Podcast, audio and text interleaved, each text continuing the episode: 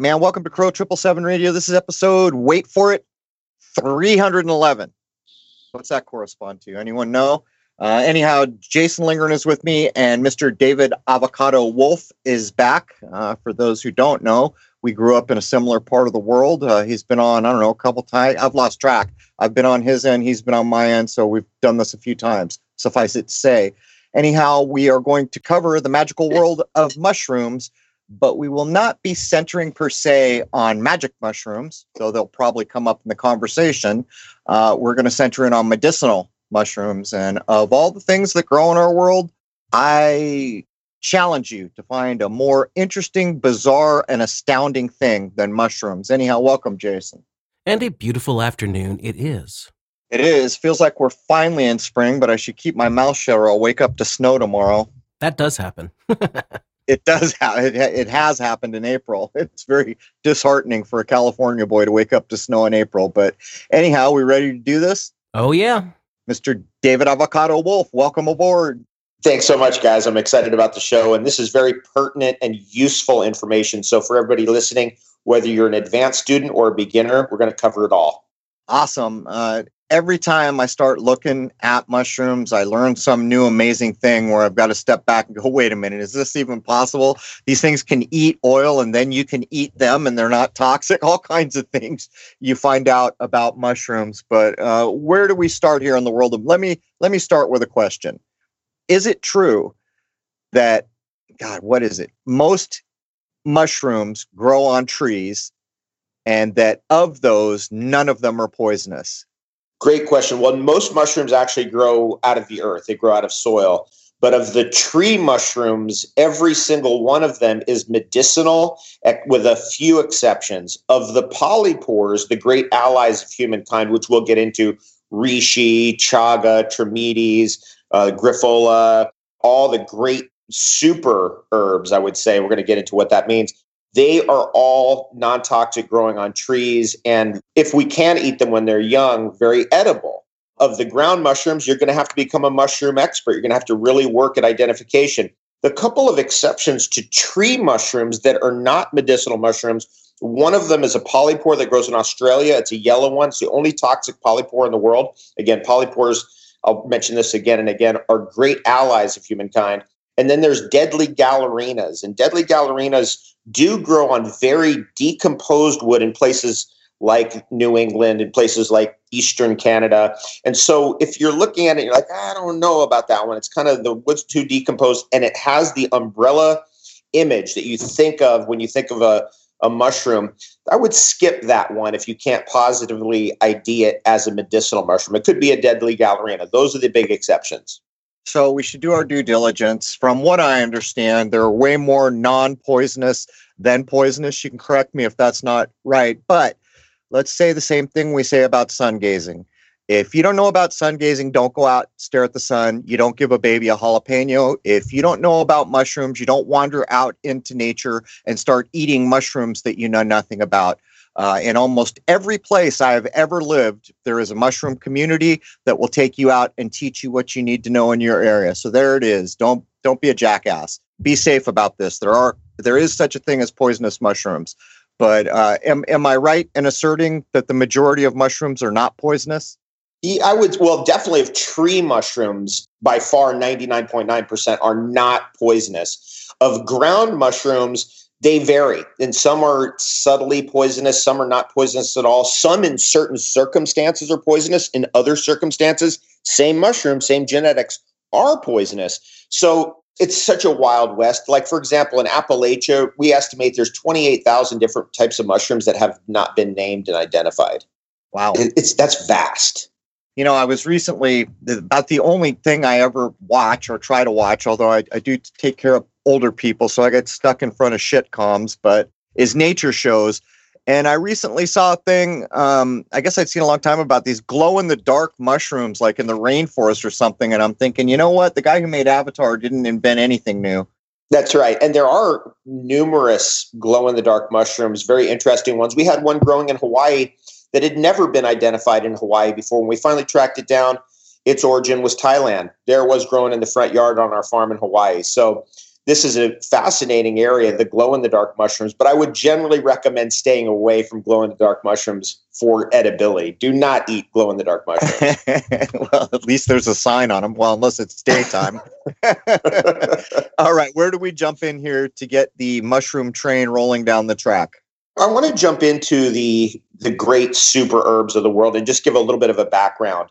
I love culinary herbs rosemary, thyme, oregano, marjoram, garlic, onions, those types of things are great culinary herbs. And that's a lot of times what we think about when someone says, Oh, you're into herbalism? Okay, yeah, oregano. But there's a whole category, a class, a group of herbs that needs its own designation. We call them the super herbs or tonic herbs. Now, this goes back thousands of years in Taoism and the origins of Chinese medicine in the mountains of China. These herbs are superior herbs. They're, they are tonic herbs. You can take them every day. Of them in the world, there's maybe 70 of them in the world, ideal medicines for humankind. So we could look at herbal systems in the Amazon, we could look at herbal systems in India, we could look at herbal systems in China, North America, and there's always going to be a group of super herbs there. Of those, the dominant group is the medicinal mushrooms, say the 24 of the 70 are medicinal mushrooms. And of those, the ones that we should start with are the king and the queen, which is, which is chaga mushroom, C H A G A, chaga mushroom, and reishi mushroom, which is the queen. And they are truly like the king and the queen on the chessboard. They are the key ones. And if you have just an understanding of those two, you have something you have something to work with. And this truly, once we begin to dig into the super herbs, is the medicine of humankind.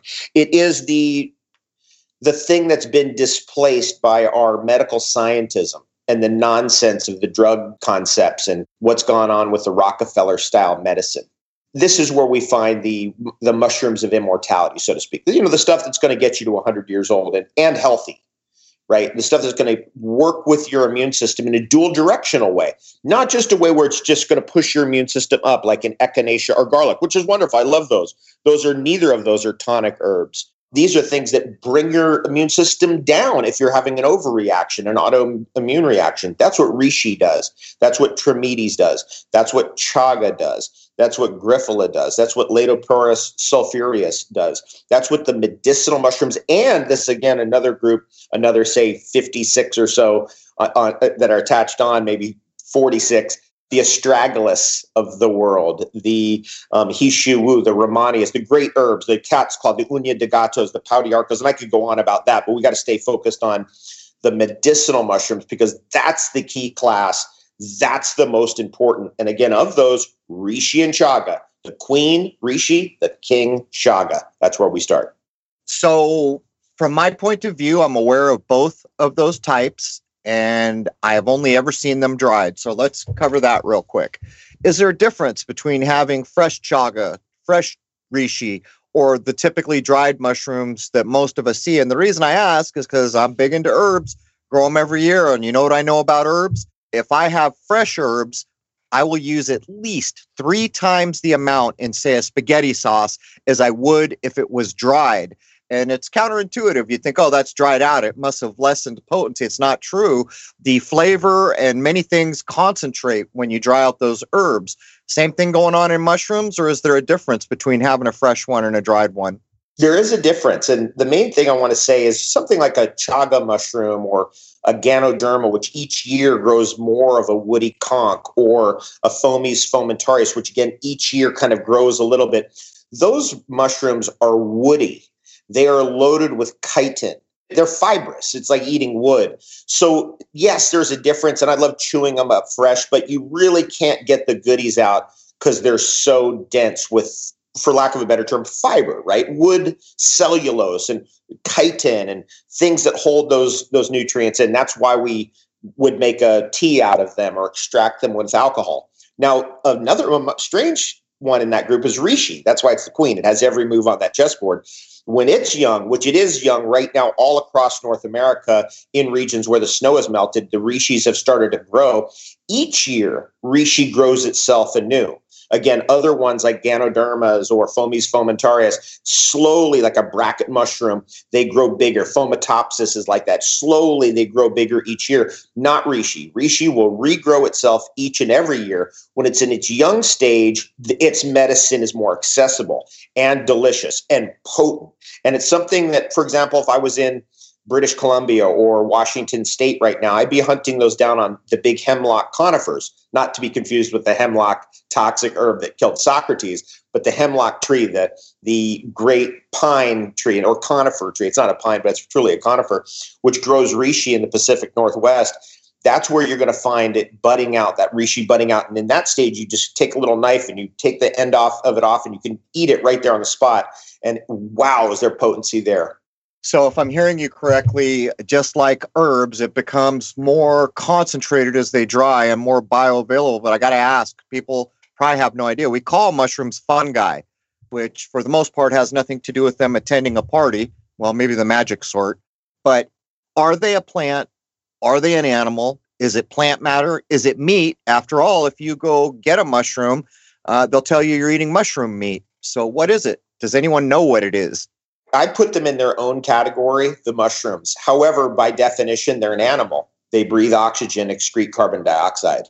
Now, the mushrooms do concentrate as they grow, but they become more woody. They become more filled with chitin and difficult material, fibrous material to break down. So, therefore, as that mushroom grows, it becomes more useful to extract it. And the traditional way humans have extracted the goodies out of the medicinal mushrooms, especially the polysaccharides, but at very high heat, more the alcohol soluble or fat soluble materials, the terpenes. That was always done with water or very hot water. And that's the traditional way of doing it. With the advent of alcohol, it allows us to get those alcohol soluble fractions, which are really the fat soluble fractions, out easier, which that fraction is, for example, with the great ones like the Ganodermas and the Reishis and the Fomitopsis and the Trametes and the Chagas. That group right there under alcohol is more fast acting. And so it has very powerful antiviral, anti tumor, anti metastatic qualities. And that's one of the reasons why when somebody has an acute situation, I send them to the tinctures of the medicinal mushrooms. So I'm going to ask you one more question before I get Jason in here, and I'm not sure if you'll know the answer because it has an alchemical bent. But as you and I both know, in traditional Chinese medicine, mushrooms play a big, big role. And without knowing anything else than that, I already understand that in the Chinese method, those things are tied to the sky clock, not only for harvest, when they become available, when they're the most usable. I already know this about traditional Chinese medicine and other Asian practices that are similar. But the two varieties, chaga and reishi, that you call king and queen, do you know that if alchemically they are tied to the idea of sun and moon, alchemically tied to the idea of gold and silver? Absolutely. Now, I'm going to tell you something that's just astounding. Maxxam Analytics Laboratory in Toronto, we had Reishis and Chagas tested in that lab on, in numerous varieties from all over the world. Reishi is number one in the world of any substance in silver. Number one. Wow. You're telling me there's silver. I mean, wow. Yep. So what that tells us is yes, it has broad um, antimicrobial immunological action. That's what silver has. But for Reishi, of all things, to be highest in the world uh, in that was truly an astounding discovery. Now, there was another astounding discovery regarding uh, chaga.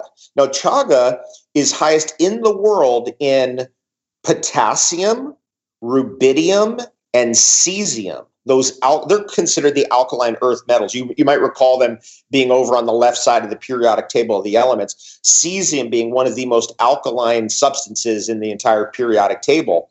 And chaga is highest in the world in those substances by far.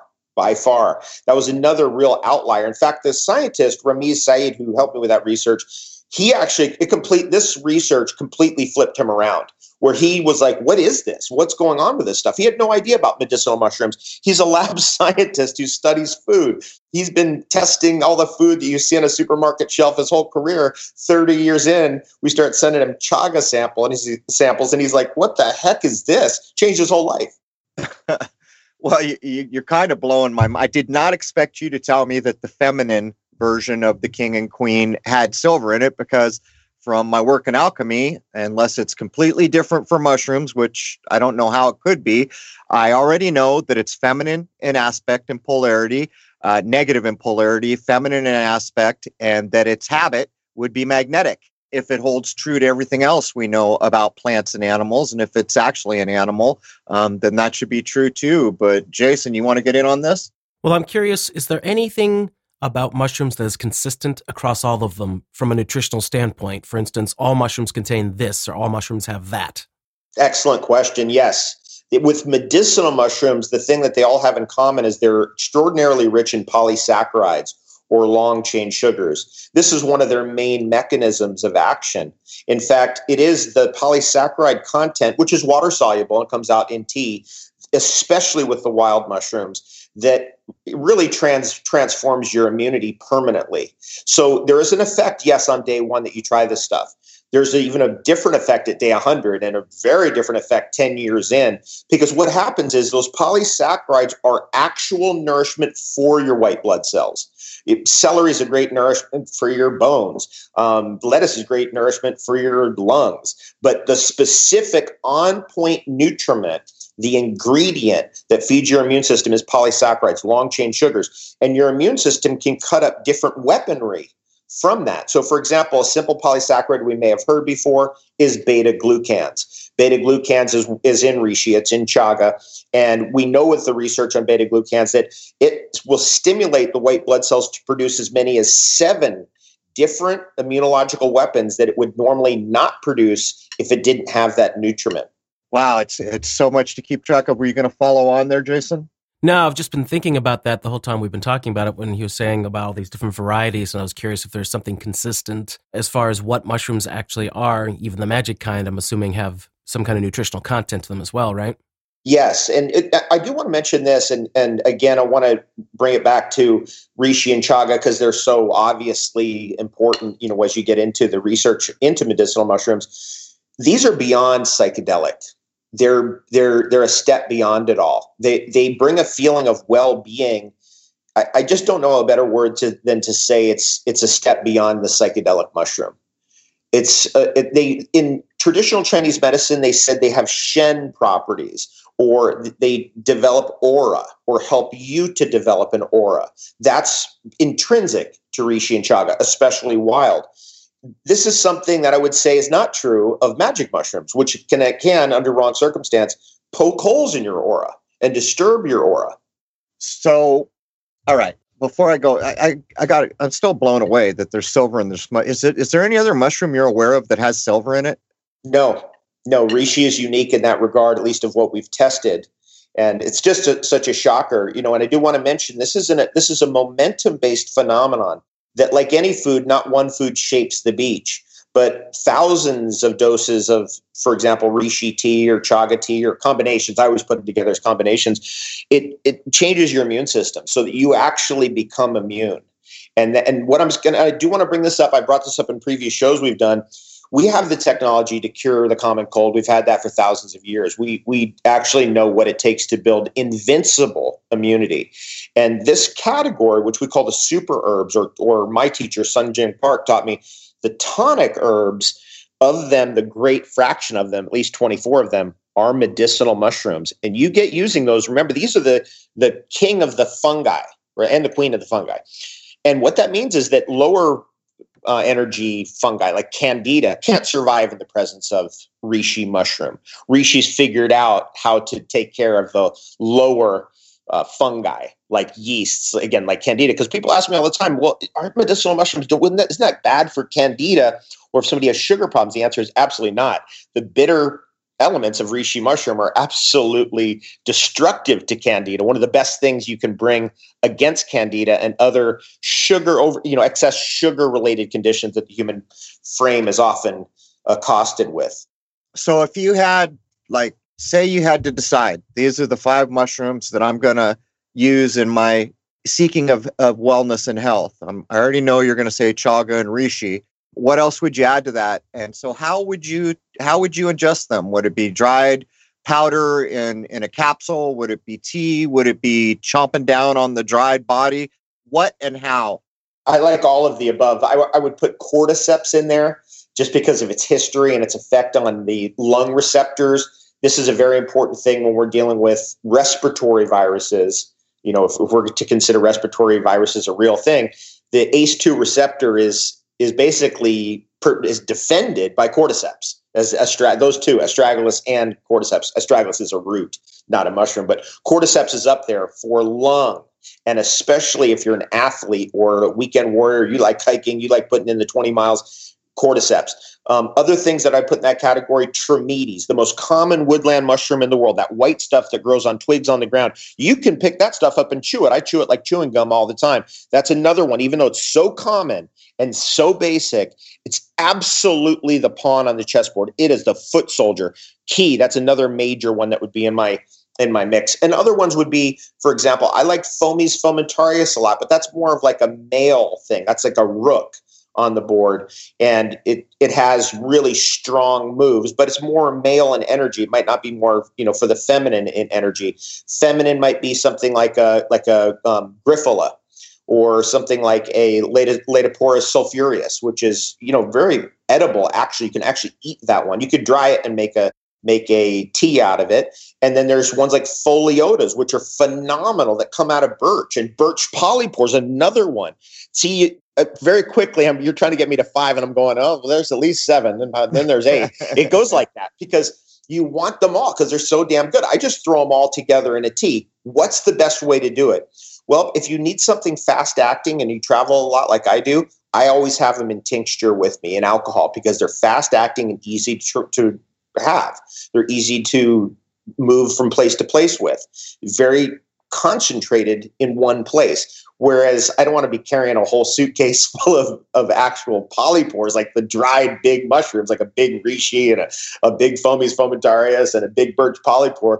It takes up a lot of room. So when I'm making those at home, I have a big bowl, actually several of them, and I have them all piled in there, all wild ones from the forest. And then when I make something, I throw a bunch of all of it in there you know, I'll throw a little reishi, a little chaga, a little birch polypore. I'll throw a little Fomes fomentarius in there. I'll throw trametes in there. And uh, it all started, by the way, and I know that sounds like a lot and complex. It all started with just one thing, which was for me was reishi, and then it went to chaga. And once I had those two understood, then you go from there. And I'll, I'll tell you a story real quickly. I want to mention this. My friend Ron Teeguarden, very famous herbalist from Los Angeles, he finally was able to see the head medical guy at the Shaolin Monastery. Now, the Shaolin lineage, which we all remember, Crow. You remember, and I, maybe Jason, you remember this too from when we were kids. We watched David Carradine on Kung Fu, right?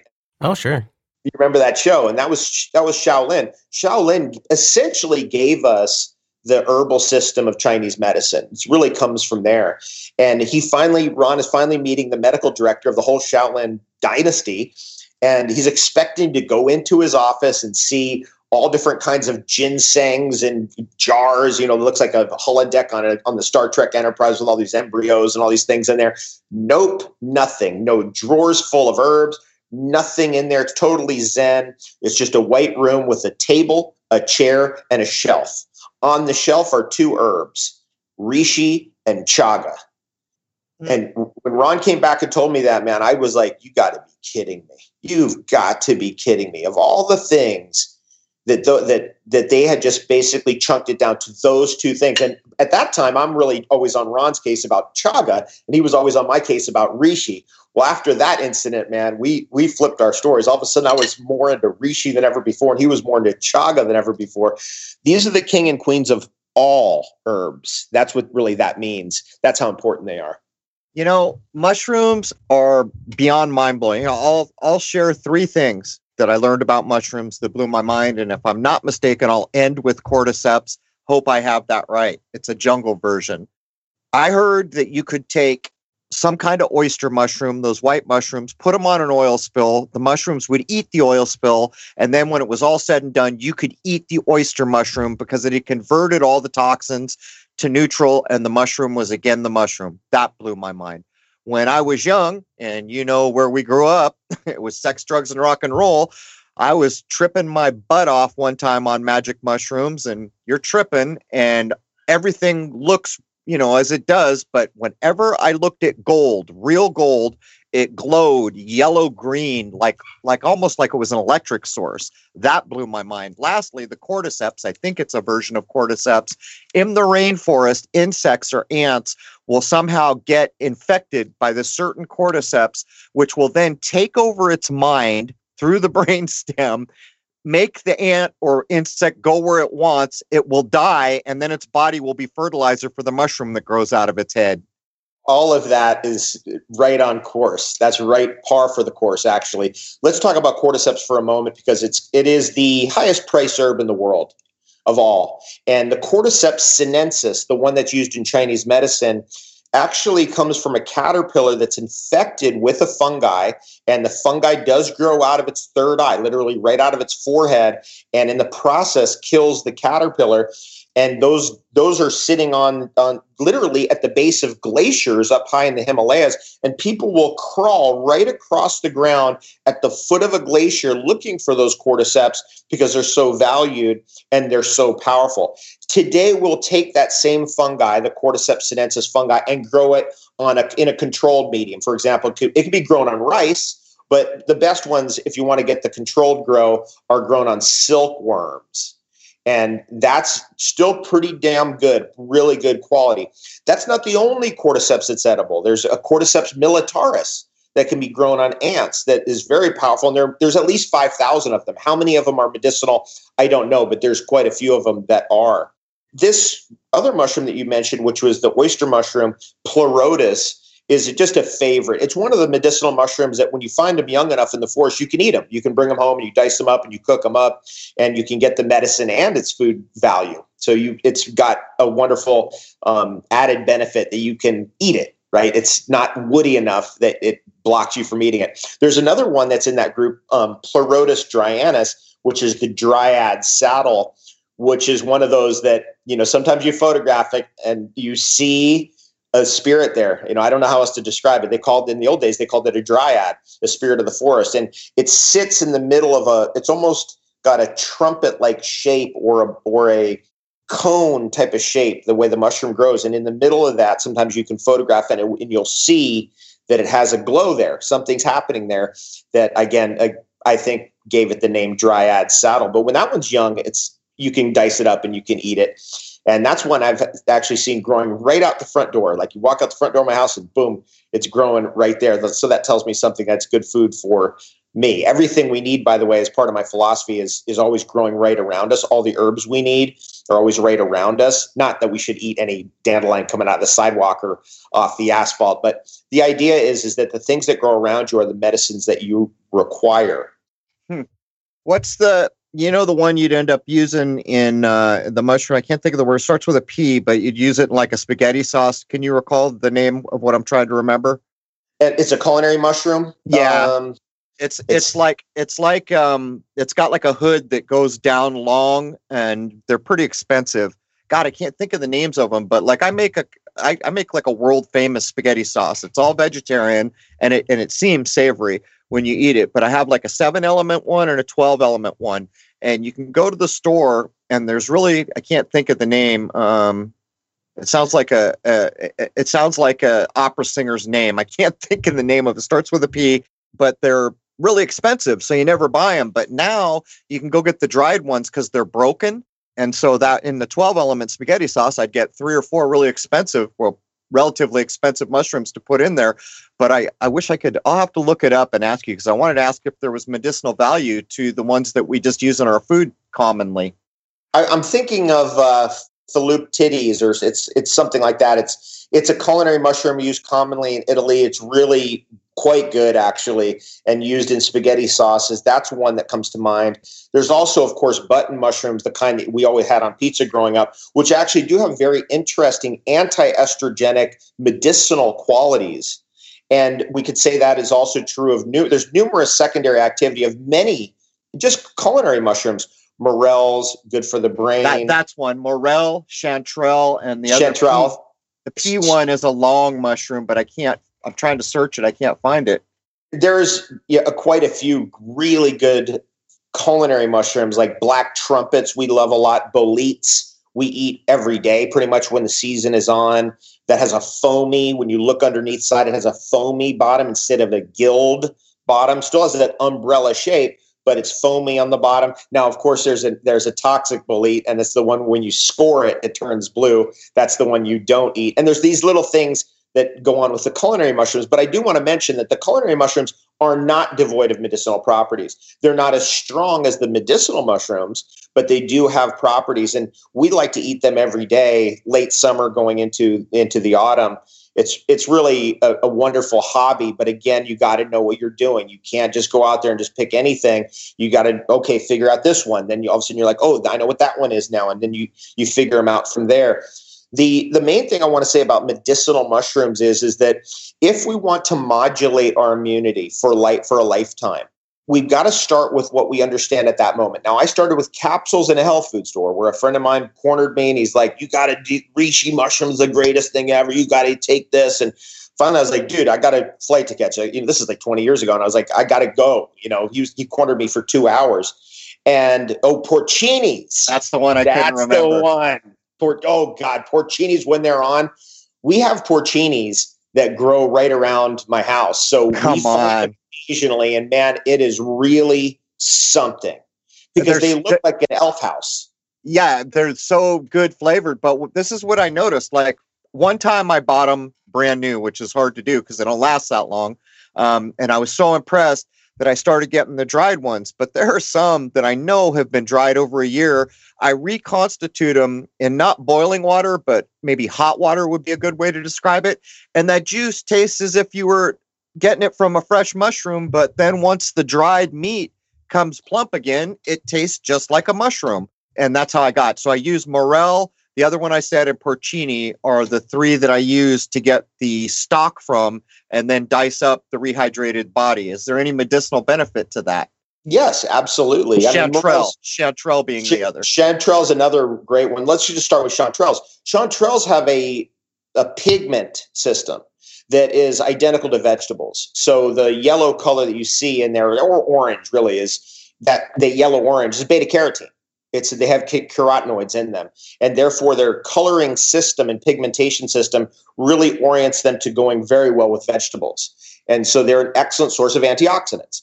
Um, when you get to porcinis, you're you're looking at secondary medicinal properties on those. And right off the top of my head, I can't remember what they are. But with morels, there's definitely been a connection with brain nutrients, not as strong as lion's mane.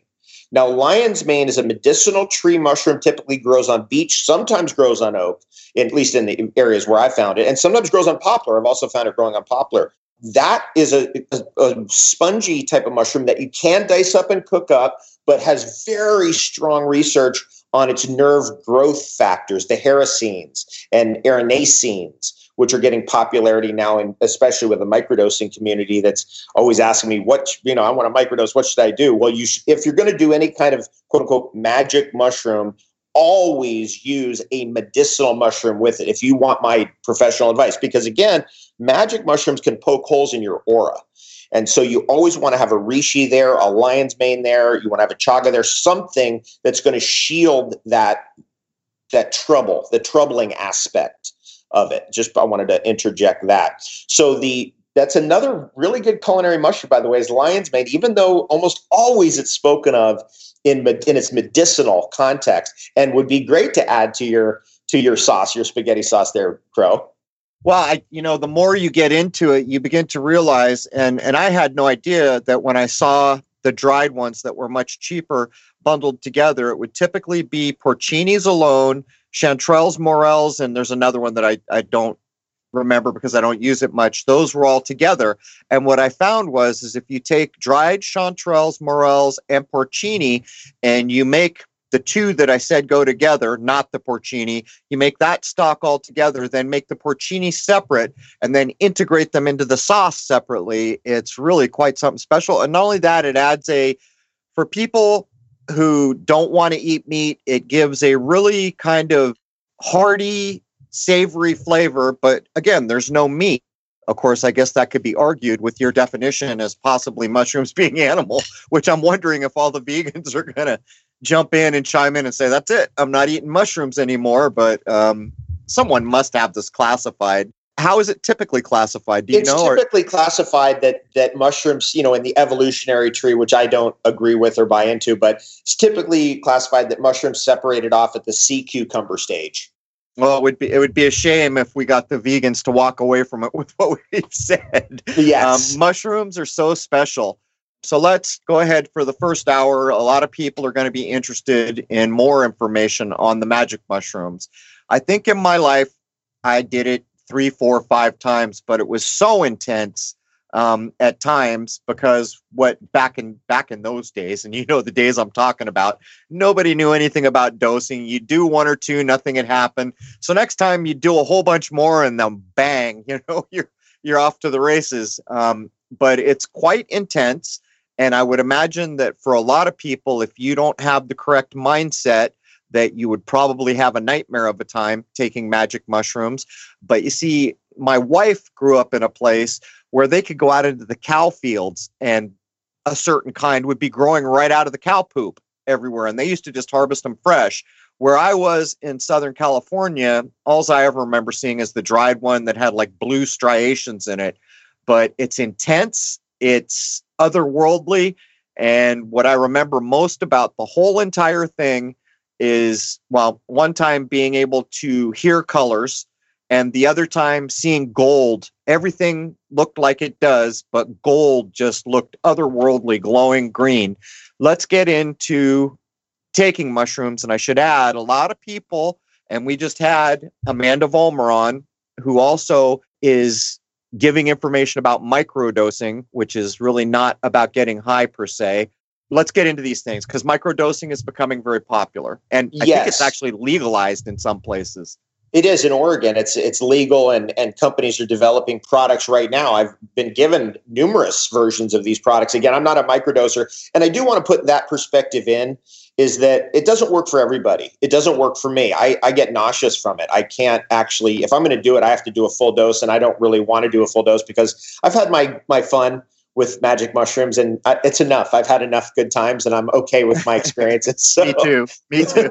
It's So, it's, uh, it's quite a ride. You're not getting off till it's over. Till it's over exactly. And and you know i'm happy for those moments and uh, and you know they're in the past. But anyway one of the things that's important to understand about psilocybin and the discoveries of these magic mushrooms is that they do have nerve growth factors and they can help with ptsd and they can help you regrow connections in your brain. And this has been a real I think, driving factor in the development of microdosing. The typical, what's called the Paul Stamets stack, and we probably have heard that name before because he's a very well known, world renowned mycologist, is you're going to have, say, a tenth of a gram of psilocybin mushrooms. And that's a typical microdose. Uh, one gram, you start to have some psychoactive effects. Two grams, you're like, oh, I'm tripping now. Five grams, you're tripping out for hardcore, right? so That's what, what's just- the micro then it's a tenth of a gram.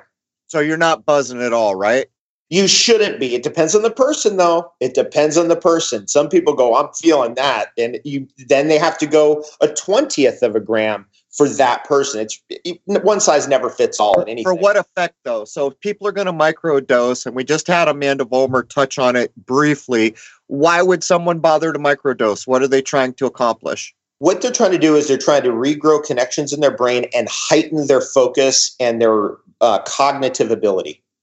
And there's no question that that is a side effect. It, if you get the right dose for you and it agrees with you, you will have better focus and better cognitive ability. So many, many people in Silicon Valley, for example, all microdosers, because I know a lot of those people and they all microdose all the time, but it helps them with their work. If you have to do a lot of technical work, if you have to do a lot of meetings, if you have to pay attention for long hours, it's a it's a it's a possible medicine for you. Now, typically what's recommended is not just the psilocybin, but what's added to it is a little bit of niacin. So sometimes 50 milligrams or 100 milligrams of niacin, which drives the capillary dilation, again, improving cognition. unbuffered niacin Right, meaning that it has to be the flushing kind. so people that don't understand if you go get buffered niacin you won't get the hot flash um, when i first took it a long time ago for health the first hot flash i got scared me because i didn't expect it but what i found was if you drink a lot of water with it and you do it once or twice you, you get used to it pretty quick but let me point out amanda Vollmer said exactly what David Avocado Wolfe just said about microdosing psilocybin. I call it psilocybin, um, psilocybin. And so that's two people who know some things saying the exact same thing. Then I would add a third ingredient, which in Paul Stamets's work, he, he always adds in lion's mane. And lion's mane, because it has great nerve growth factors, the hericines and erinacines. Those are phenomenal things. But from a larger perspective, energetically, the reason why you're going to use a lion's mane or a reishi or a chaga, and reishi, by the way, also does have some neurologically um, supportive chemistry, just like lion's mane does, good for nerve, nerve growth factors. But you're trying to get something that's going to essentially protect your auric field. People who trip out all the time, they tend to have holes in their auric field. I don't know a better way to describe it. Maybe Jason, you have a better way of describing it, or Crow, you have a better way of describing it, but that's how I look at it. We need something in there that's of a higher grade, it's of a higher consciousness, for lack of a better term, reishi or a chaga or a lion's in order to prevent that from occurring so you don't get burnt out. You don't get disturbed or energetically off balance from from microdosing. Does that make sense? Yeah, you know, when back in the day, and I, you know, like I said, nobody had any idea of dosage, and I'm almost certain there were probably different kinds of things because I remember things looking a little different. We didn't know anything back in those days. But when you went off to the rise, off to the races, you were doing it for a day, you know, and even when that's over, you may not sleep well that night, and you may not feel all the way back to level for a day or two. That's what I remember. Yeah, the that, hangover. yeah, that's not Mike. Yeah, and it is a hangover. It's um, and I was going to get back to the microdosing, which this is not what we're talking about. Microdosing is not tripping balls, which is what I'm talking about. um, but microdosing also. I mean, what about for like people with depression and things like that? Is that what microdosing is being aimed at as well? Yes, it is. And it's very effective. And I've seen that in people. So it's not just anecdotal for me. You know, there's research for sure, but I've seen in my own experience that it's very good for people with depression. Not everybody. Again, it's not good for me. It, it actually has the, kind of an opposite effect on me. This is true of all herbalism. When we talk about the great 70 tonic herbs of the world or super herbs of the world, they're dual directional. They generally modulate. You know, if you're if you're too far depressed, it's going to bring you back to happiness. If you're too like manically happy, it's going to bring you back to balance. The Quality, though, is not always true in every single person because everybody's different. And so for me, it has a tendency to just drive me into nausea and kind of just, I don't feel good. And I do want to, again, put that perspective out there because it just, one thing does not work for everybody, but you might find that it does work for you and is actually a great benefactor in your life. And that's why we have it out there as a choice. So before I get Jason back in here, who's protected his aura, I would imagine there's got to be a lot of different mushroom types with psilocybin because you always like if you do an internet search, one of the first ones you see is the big red one, reminds you of Santa Claus, and a lot of people have connections there. The red one with the white on it, but the ones that I saw look like stunted porcinis uh, and some of them had blue striations. They were pretty much white or off white once dried, and there might have been some blue striations. But the ones I saw pictures of the ones my wife would collect in the part of the country she grew up in, and they didn't look anything like the dried ones we were getting, though they were fresh. So, what is it? Is there a whole litany of psilocybin mushrooms? Are those red ones even in the same ballpark as what we were taking in the late 70s, early 80s? No, the there are well there are a litany of psilocybin containing mushrooms, and yes, and generally grouped in the psilocybin group. And but there's also the really wonderful. There's a whole another group of them that I really like better actually, which is Panaeolus, which contains psilocybin, but generally considered another genus. And uh, Panaeolus tends to be a little bit softer on my system. It's more of a tropical type of magic mushroom, but again has that property. I mean, if you score it, they're blue. Psilocin is blue. It's a blue pigment. It's one of the rare oh. blue pigments in all of nature and that's when you when you see that blue striation you're usually it indicates a magic mushroom. Again with a, like a bolete you can score it it'll score blue. Those are the non-edible ones. No psilocin is in that. Psilocybin and psilocin are related. When you take psilocybin and you oxidize it turns to psilocin which is the psychoactive actual precursor. That's the immediate precursor that causes the psychoactive phenomenon. The amanitas the amanita um, muscaria, the Amanita pantherina, though the yellow one and the red one with the polka dots, those actually work off of another principle called ibotenic acid, which can be converted under certain frequencies of UV light into muscimol, which is the psychoactive ingredient there. Very tricky because those can be toxic and they have to be everybody has their little formula for detoxifying those things. You know, for example, I'll take them, I'll flip them over in trees and hang them like ornaments and let the sun and that UV from the sun convert that ibotenic acid to muscimol. But there's another side toxin there. It's usually used to kill flies. That's why they're sometimes called fly agarics. You make a tea out of them, you use them to spray flies in your house, and that kills flies. I will then take that and then I will tee it up, pour the water off, then re-dry them. Again, that's my technique for dealing with those types of mushrooms. Um, the again, the uh, amanitas, the Amanita pantherina and the Amanita muscaria, the polka dot mushrooms that we all know from Santa Claus lore and we all know from the far north elf and and uh, reindeer worlds of of the uh, circumpolar region of the world. We'll get back in here, Jason, but I would suffice it to say that we would probably be astonished if we had any true record of the medicinal and other spiritual uses that mushrooms as a family have played in our lives. But jump back in, Jason. You mean like mana from heaven? Don't know. I've I've seen so many claims on what Mana from heaven is, and I actually just read one from the Christian mystics. So um, it goes on and on. Some will tell you, no, it's this, and others will tell you, no, it's an allegory. Um, hard to know what's what, but common sense does tend to shine a little bit. So, can we talk about in detail what they actually do to you when you take them? What does it do to the brain? What does it do to the body? All that kind of thing? Sure. I mean, that's such a great subject. Nobody really knows for sure, but we have different theories. One of the things that let's just get to psilocybin because it's you know so commonly used in microdosing or for tripping. And one of the things that's happening there is it's displacing your own neurotransmitter chemistry with its own mind, basically, right? The psilocybin and psilocin and other neurotransmitters like serotonin that are found in all psychoactive mushrooms in the psilocybin group and in the panaeolus group, they interfere and they they actually meld you meld minds with their mind. And this this brings to light something that everybody who's tripped has really had to wrestle with which is you come into contact with another form of intelligence and it's not a human intelligence. And that is such an interesting thing. To me that was always the driving reason why i would ever take those things um, when I was a kid. I was always like, what, what kind of information is there? What is going on there? You know, and we do now understand that it's because the neurotransmitter chemistry, not only of the magic mushrooms, but of mushrooms in general, interacts with our own. And this is one of the reasons why I kind of opt and choose for Reishi and Chaga today, because I kind of like to tune into that chemistry rather than, say, the overt psychoactive stuff that's going on.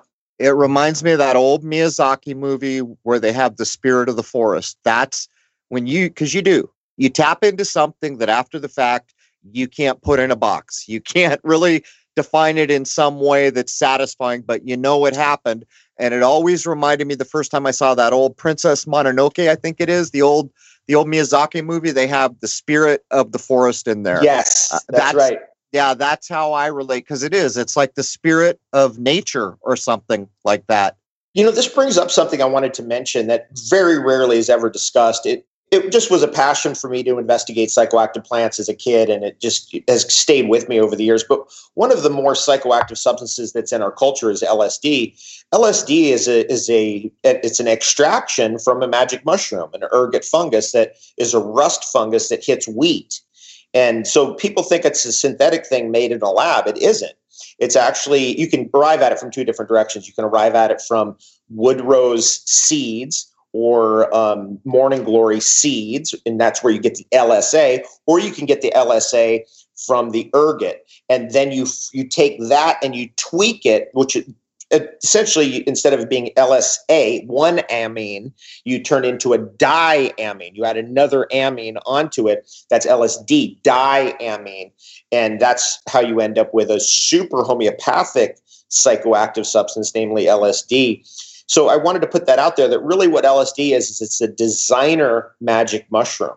That's so just so we don't get confused that like a human being can develop a syn- entirely synthetic thing yeah, but didn't they t- didn't they get to the point where they were totally synthesizing? Like there were so many different kinds of LSD. You know, even George Harrison, whoever, whatever that whole narrative is, was saying, um, "Oh, there was all these spotty kids and we looked at it under a microscope looked like twisted ropes or something and then we never took it anymore but i was under the impression that during that period of sex drugs love that some of the lsd had become into being totally synthetic. Is that not true at all? That's not true. I have never wow. found evidence of that. Yeah you have to have there's got to be the starting backbone structure coming from either a mushroom ergot or it would come from wood rose which is a basically a offshoot of morning glory or would come from morning glories themselves the seeds of wood rose or the seeds of morning glories. That's your starting lsa material and then you convert it over from there. Now they're different in subtle qualities for sure if it's made from ergot it's different than if it comes from a flowering plant in its in the, the subtlety of its nature for those of you who are psychonauts out there so you're basically pointing out that a morning glory, which is one of the most beautiful of flowers, is used commonly. Does that mean I could go take a passion flower and start the process from that basis? Well, a passion flower is different. A passion flower does have psychoactive compounds in it, like nervines, and and there's a uh, what is the other thing in passion flower? It has MAO inhibitors actually in passion flower, so you could use it to potentiate a morning glory experience for sure, especially if that was in alcohol. If your passion flower extract was in alcohol, it could potentiate a morning glory seed experience, which is how they did it in Mexico. So let's take us back to Mexico a thousand years ago. They were creating psychoactive um, breads by cooking up morning glory seeds. Now, the problem with, with wood rose seeds and the problem with morning glory seeds is that they do also contain a lot of toxins in there with the LSA.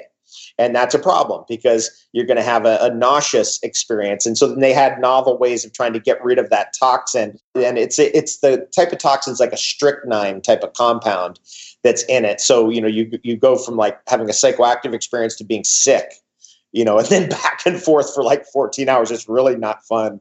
Uh, but they had different little formulas in different cultures to detoxify those substances back then. But of course, Albert Hofmann comes along and just strips away everything else, all 100 other things that are in there with the ergotamine, and just isolates to LSA, and then from there flips it over to LSD. So again, a magic mushroom extract comes from the mushroom kingdom. I just wanted to interject that in there because a big, big part of our it's a terrible word evolution because it has the darwinian component to it which i can't stand but it, a big part of our human spiritual evolution maybe is a better way of saying it has to do with these mushrooms either overtly or or covertly. And my my recommendation is is go to the medicinal mushrooms because that's really going to get you where you want to get to and to tune into the vibration of the polypores in your local ecosystem. Like we're over, I'm happen to be in Northern California at the moment, and we went hiking up here in Marin County, and on old oaks that are collapsed, there's huge amounts of Trametes, and we've been drinking Trametes tea and what a beautiful thing to have that interaction with your environment. What a beautiful thing to know that this is the best thing I can give my body for my immune system.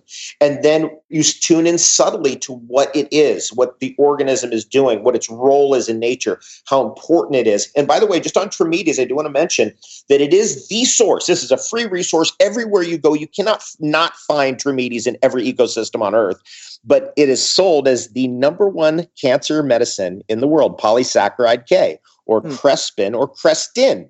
You can get it for free.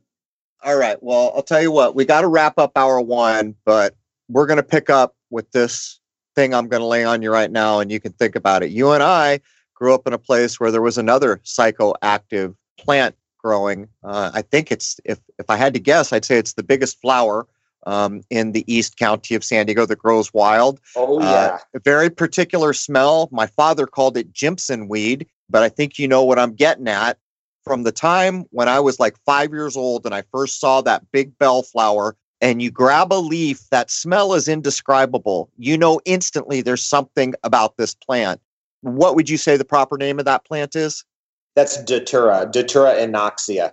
Okay, the specific What's, one that we grew is it with. commonly Jimson? Is that really commonly it, yes, called that? Jimson weed is actually correct, and that it is commonly called that. All right, we're going to pick up with that when we come back, but it's really quite astonishing when you're in a chaparral in East County, San Diego, and you're in that right season where things are blooming and coming to life. It's almost unreal the night and day between high summer and this period of time I'm speaking of, and you come across these bell flowers it just takes your breath away. And when you go up, say, "Oh, I bet you that's a beautiful flower I can smell," you realize from the smell of that plant there's something going on there. But we'll pick up with commonly called Jimson weed, uh, which we grew up with naturally growing in our environment when I was young. David, before we sign off, let's get your contact info out there. Okay, well, you can always track me down. My favorite social media is Telegram. Telegram Messenger, t.me forward slash David Avocado Wolfe. You can find me on Telegram on Messenger, completely uncensored. I'm on the censorship media too, which is like Instagram, David Avocado Wolfe on Instagram, and David Avocado Wolfe on Facebook. But I don't put my best stuff there, no way, because I don't want to be censored and deal with their nonsense. But I also have a position on Gab. David Wolfe on Gab, and I've also have a position on Parler, which is kind of a lame site, but whatever. Avocado Wolfe on on Parler, and uh, and that but my main output really is is telegram that's the most fun because it's uncensored so i can just say whatever the hell i want and uh, i've never been a, a fan of somebody infringing on my free speech so there you go so that does bring our one of episode i'm going to say it 311 to a close join us on the other side at crow777radio.com that's c-r-r-o-w 777 radio.com and I'd like to wish you all a happy, healthy, and higher minded new era. We will, of course, be delving much further into mushrooms in hour two. There it is, man. Cheers.